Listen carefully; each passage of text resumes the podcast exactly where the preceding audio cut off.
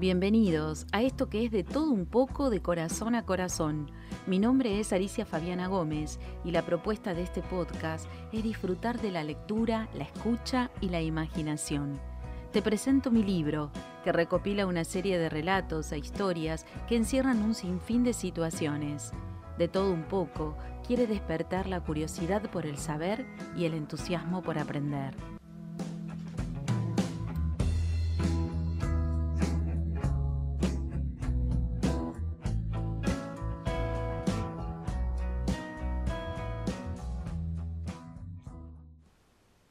Hace 130 años, el movimiento de bomberos voluntarios de la República Argentina empezó a escribir su historia. Fue el 2 de junio del año 1884 cuando en La Boca se fundó el primer cuerpo de bomberos. Orestes Liberti fue el primer bombero y también el primer comandante. Junto a su familia y vecinos decidieron crear el cuerpo de bomberos para defender a la comunidad de los incendios recurrentes que afectaban la zona por las características de las construcciones. Desde entonces se han formado ya más de 900 cuerpos de bomberos en todo el país para asegurar el bienestar y seguridad de toda la población. En el año 2003 se creó la Academia Nacional de Bomberos con el consenso unánime de profesionalizar los servicios del sistema a través de su programa de estudios distribuidos a lo largo y a lo ancho del país. En el año 2008 se creó el programa de género con el objetivo de incluir cada vez más a mujeres, tanto en los cuerpos activos como en las comisiones directivas de las asociaciones. Se recuerda el 2 de junio como el Día Nacional del Bombero Voluntario, Ley 25.425. Escuchemos algunos testimonios de bomberos y bomberas de la República Argentina.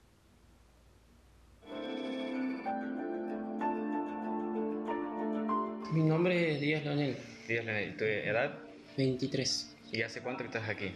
Hace cuatro años aproximadamente. Desde los 12 años se puede entrar como cadete de los 18 en adelante ya jura uno como bombero. Desde los 21 años he entrado en otro cuartel, he hecho el curso y me he recibido como bombero. Siempre era mi sueño y cuando escuchaba la sirena eh, siempre decía el por qué será, quería llegar a esto, quiero saber por qué y bueno.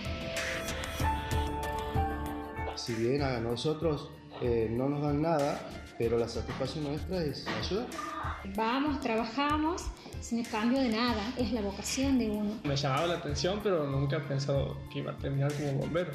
Un día, bueno, un incendio de una vecina, he visto cómo trabajaban los bomberos y me ha llamado la atención. Y, bueno, y que venga, que, que pierdan el miedo, yo también soy muy tímido. ¿Bomberos? Confírmame si es algo que lo van a hacer y puesto de estadio no único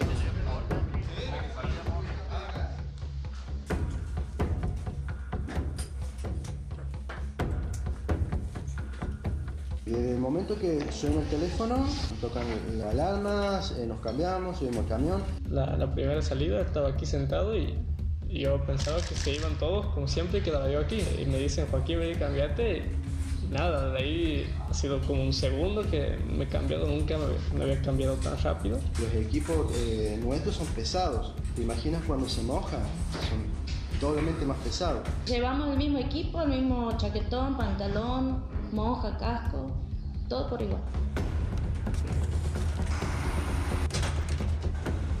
Bueno, en nuestro trabajo consiste entre 10, 15, 20 minutos y tenemos que salir afuera, tomar aire, volver a recambiar y volver a entrar. Todo eso es adrenalina pura. Que la, la adrenalina te, te quita el miedo.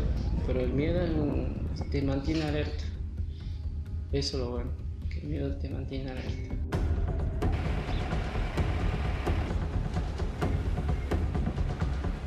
Los niños o los más pequeños nos ven como superhéroes o héroes.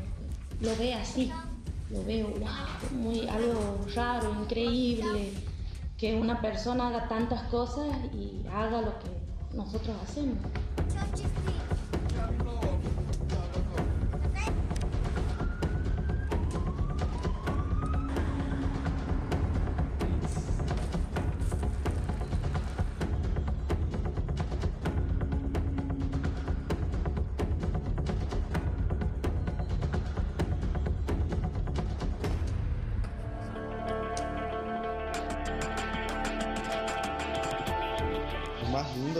Sentir la satisfacción de, ver a la gente, el agradecimiento de la gente, de la gente que nos está necesitando en ese momento. Salvar una vida, eh, salvar bienes, sentirse bien por hacerlo, sentirse eh, satisfecho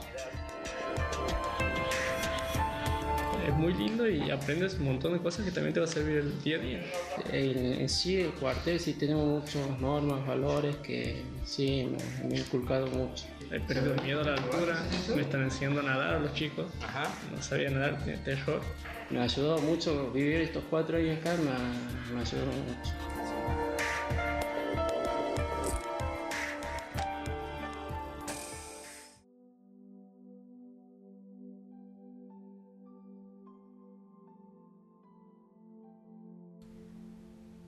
Pedro, el bombero del pueblo. Nadie sabe cómo acontecieron los hechos aquel 21 de septiembre. Pedro, conocido como el bombero del pueblo, título ganado por salvar a un niño de tan solo cinco años cuando se incendió su casa a causa de un descuido de su hermana mayor, que dejó la estufa a querosén cerca de ropas húmedas y descoloridas. Al instante llegó Pedro, el bombero del pueblo, y sin dudar traspasó el fuego salvando al niño que hoy ya tiene 10 años. Según cuentan los vecinos, a Pedro, últimamente, se lo notaba algo callado y cabizbajo, como pensativo. Tal vez algo le estaba sucediendo. Solo Susana, su esposa fiel, podría saber qué pasaba por el corazón y la mente del bombero valiente. Pasaba las tardes al sol cerca del río que recorría de punta a punta el pueblo. Él le decía a su compañera que sentía algo así como una rebelión de palabras en su interior, como una sensación extraña y desconocida que lo movilizaba a armar frases con rima y tan poéticas que irradiaban dulzura y también buen gusto. Al principio solo las narraba a la hora de mayor cantidad de personas en la plaza. Toda la muchedumbre lo escuchaba atento y lo aplaudía sin dudar. El héroe se había convertido en un nuevo ser, que transmitía una nueva ola que llenaba los espacios del pueblo con baladas dulces y armoniosas que traían de la mano un tono fugaz de teatro y misterio.